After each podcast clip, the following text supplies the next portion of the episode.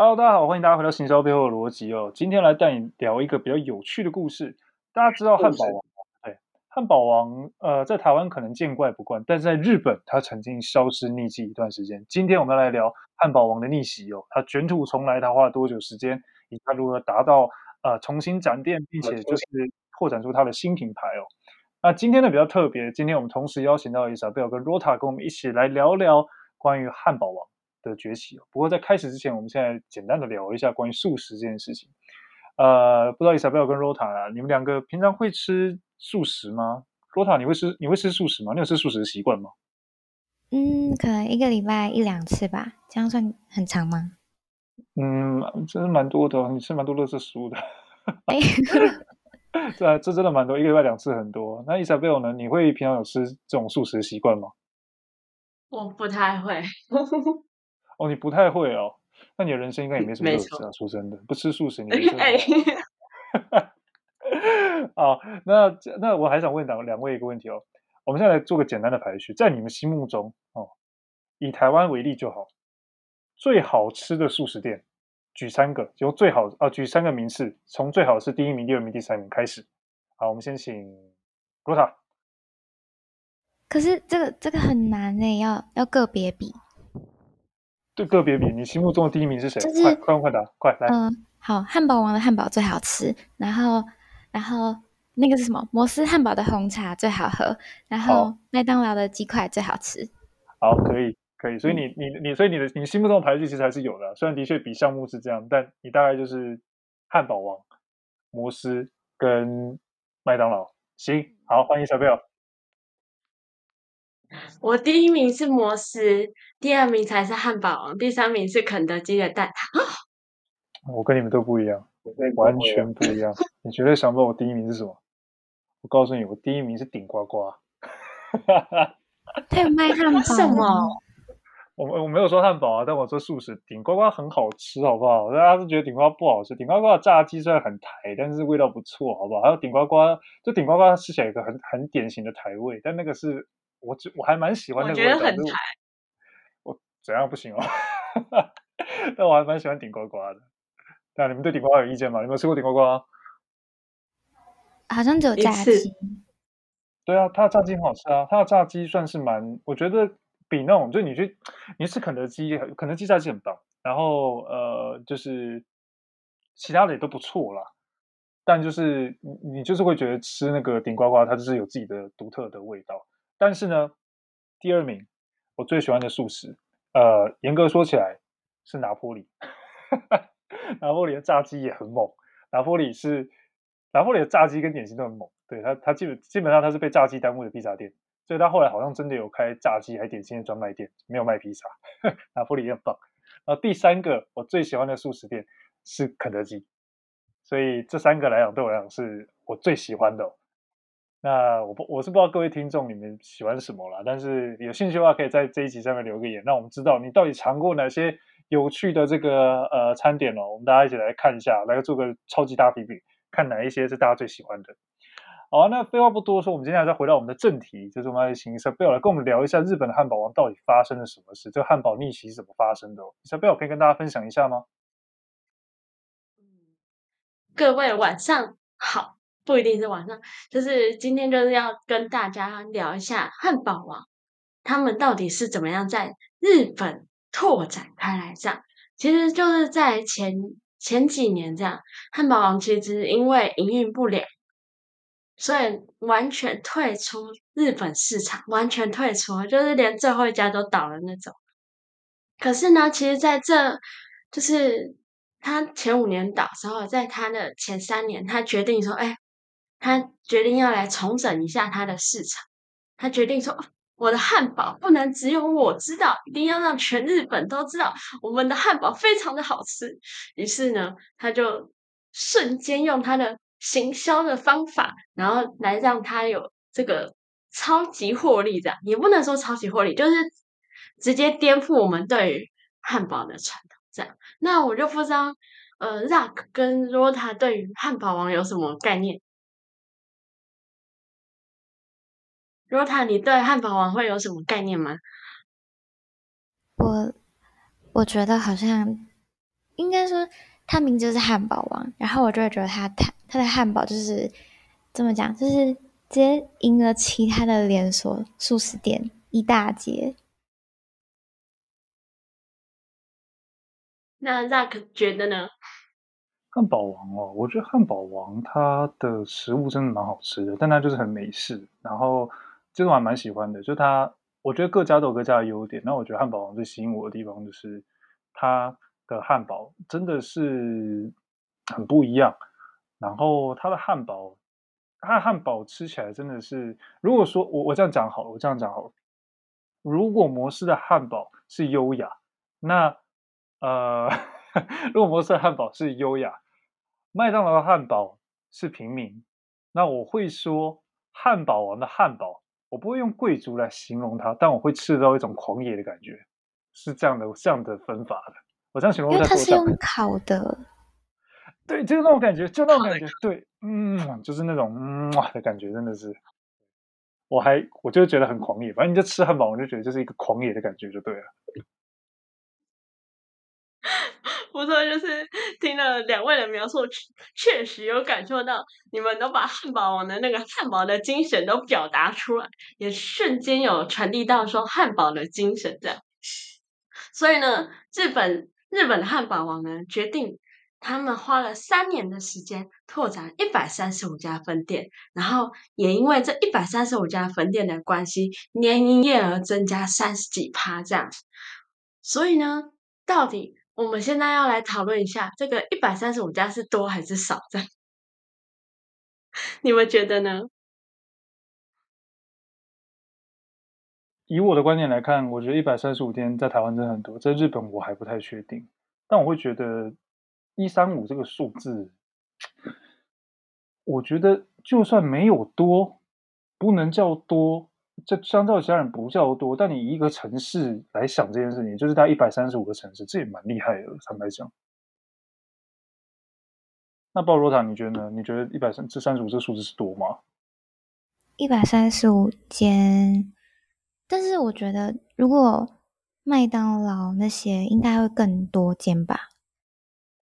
这个几率上是有的。我我觉得有时候看几千间。对，有时候有时候你就会听到这新闻中说，哦，麦当劳一千间关店，没有没有，就是什么、哦、退出市场，关一千分间分店，怎么你就觉得哦，shock，他开一间店，他开一千间，一千间到底是什么概念？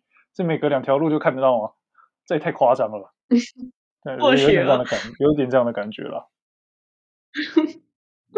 或许或许，好，那接下来我们就要来聊一下，他们汉堡王到底要怎么样？重塑它的品牌形象，也就是说呢，它要怎么把好吃当成它的最大卖点？在其实，在汉堡王的前身，其实他们不是用火烤的那种，就像我们刚刚讲到的那种火烤的那种狂野的那种汉堡，他们一开始不是这样，可是是之后近几年来，日本人才把它，日本的汉堡王才把它变成变成火烤，当做美则广告的起手式，好像是说，哎。好像跟其他品牌有一种差别，可能其他品牌都是用那种那个铁板煎呐、啊，还是什么烤箱烤，可是他们是直接说我们是用火烤的，也就是是说哦，它就有强强烈的对比出来说哦，我们就是好，就是烤，就是满满的烤这样子，那也就是有强调说，哎，我们开始建立了消费者的品味，也就是是说，哎。就是来我们店里就是要吃到好吃的火烤的那种汉堡，当然就是也因为他他们的这种品牌的建立要好吃这样子，所以他们就有颠覆很多他们以往的做法，可能就是说他们以往可能不会去做那种试调，或者是也不会去做品牌的转变，也不会有商品多样化。他们也因为借由呢他们品牌塑造，所以他们有提供。品相多样化，还有其他很多种，包含也就是是说，哎，他们可能优化他们汉堡，或者是说，哎，有些秘密汉堡这样子。那接下来呢，要跟大家分享就是三招方法，让汉堡王能从消费者里面取胜。所以呢，这个、我，我们接下来要讲的，这个小朋友，这我就蛮好奇的，嗯、就是汉堡王他离开三年，你说他离开很一段时间嘛，然后他三年内又能够卷土重来，我想这个部分是大家蛮好奇的，可能要就是跟大家多分享一下这个部分好吗？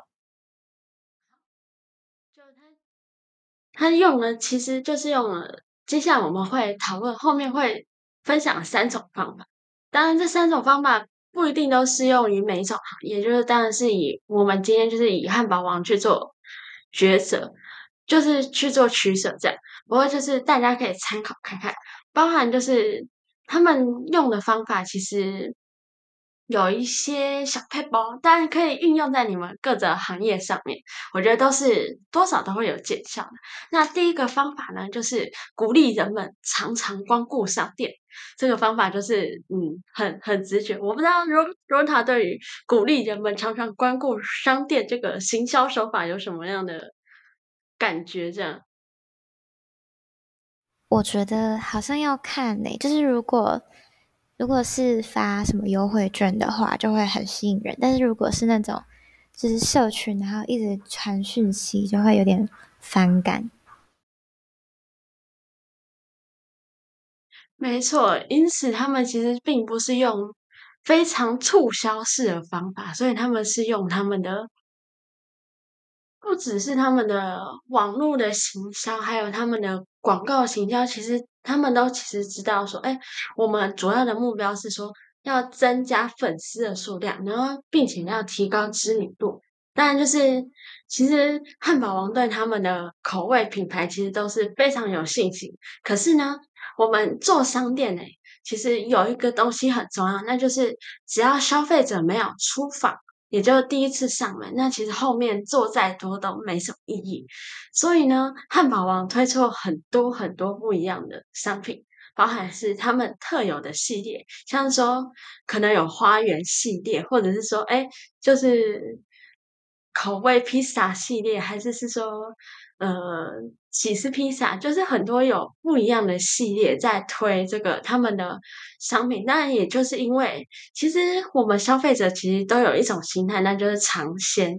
那尝鲜这种心态，其实就会对我们来说有一种，哎，如果我尝鲜第一次我觉得好吃，那之后其实就会慢慢的去跟这家品牌有一种默契，跟有一种那个依恋感存在。那他们也会推出很多的折扣，然后还有很多不一样的商品系列。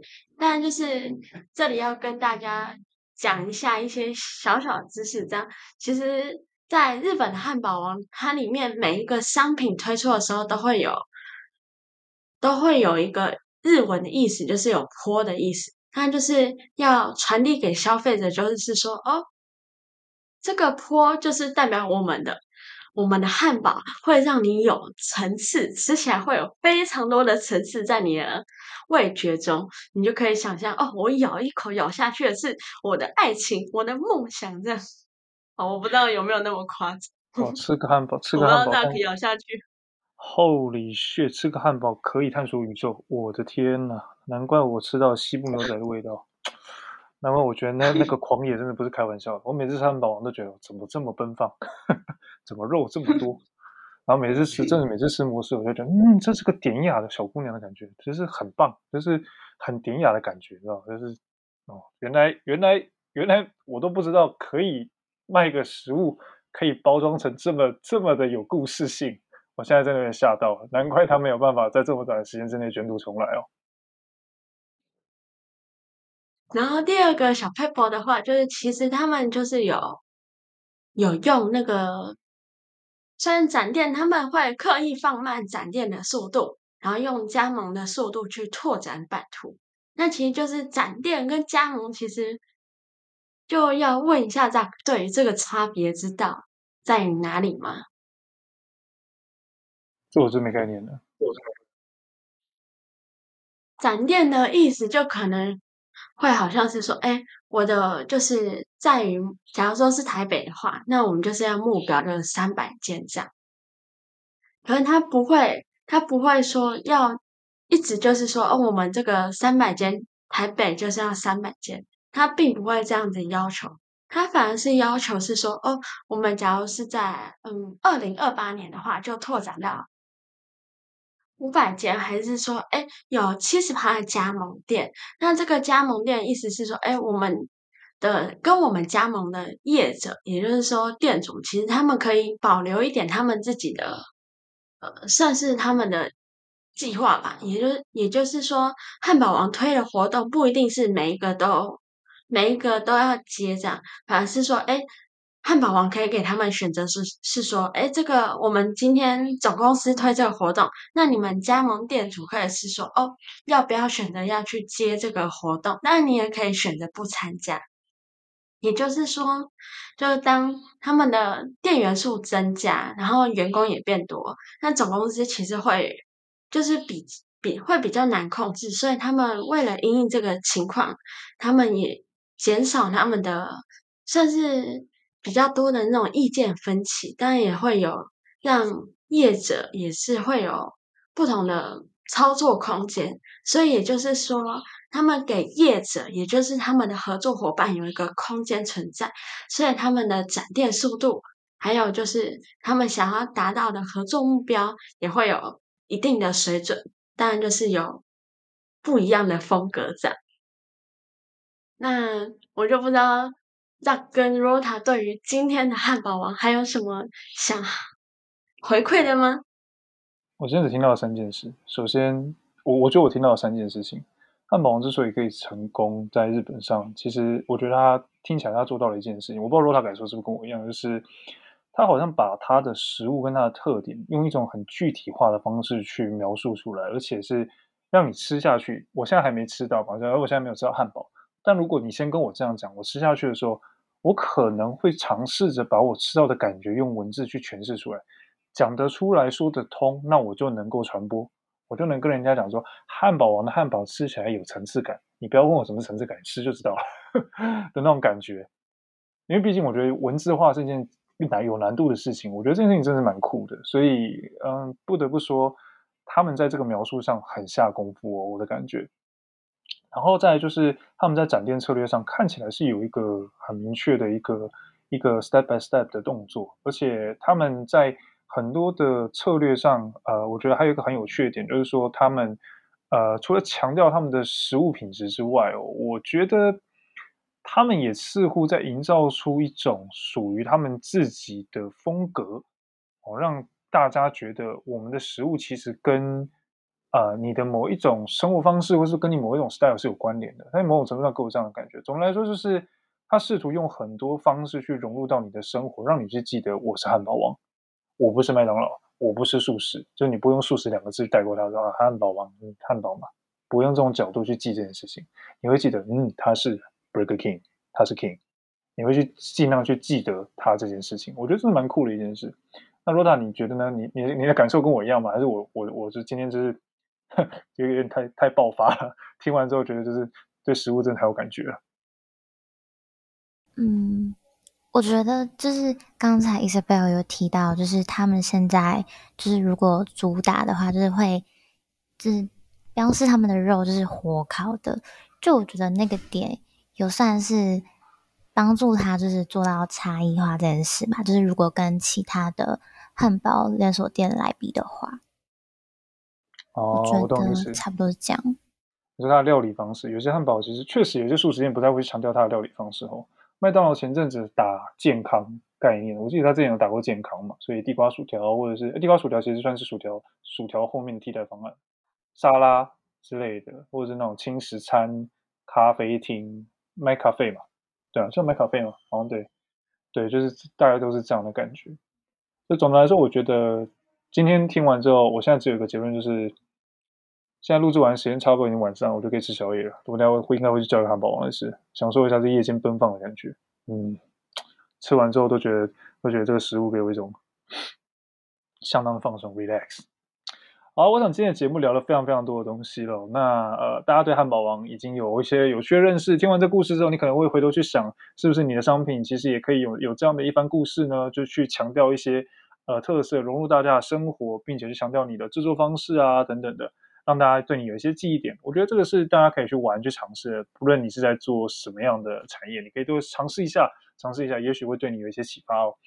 那今天很感谢，就是 Isabel 跟 Rota 来一起录制。那我们第一次三个人一起录制哦。那呃，也希望大家喜欢这样更多人以聊天的形式去做呃分享。那节目形式会比较长。如果大家对于我们这样的那这样的形式方式觉得还蛮丰富的，有蛮多值得讨论的地方，那也欢迎留言让我们知道。那最后呢，喜欢我们的内容的话，还是要请大家帮我们按赞、订阅、加分享。那也不要忘记，我们每周在 Apple Podcast 上都会有上架新节目。那除此之外，我们在 Spotify 跟 Google Podcast 上也都有我们的新节目哦。好了，那我想今天的节目就到这边。那我也感谢一下 Bill 跟 Rota。那我们的节目就到这啦。那我们下次见，拜拜。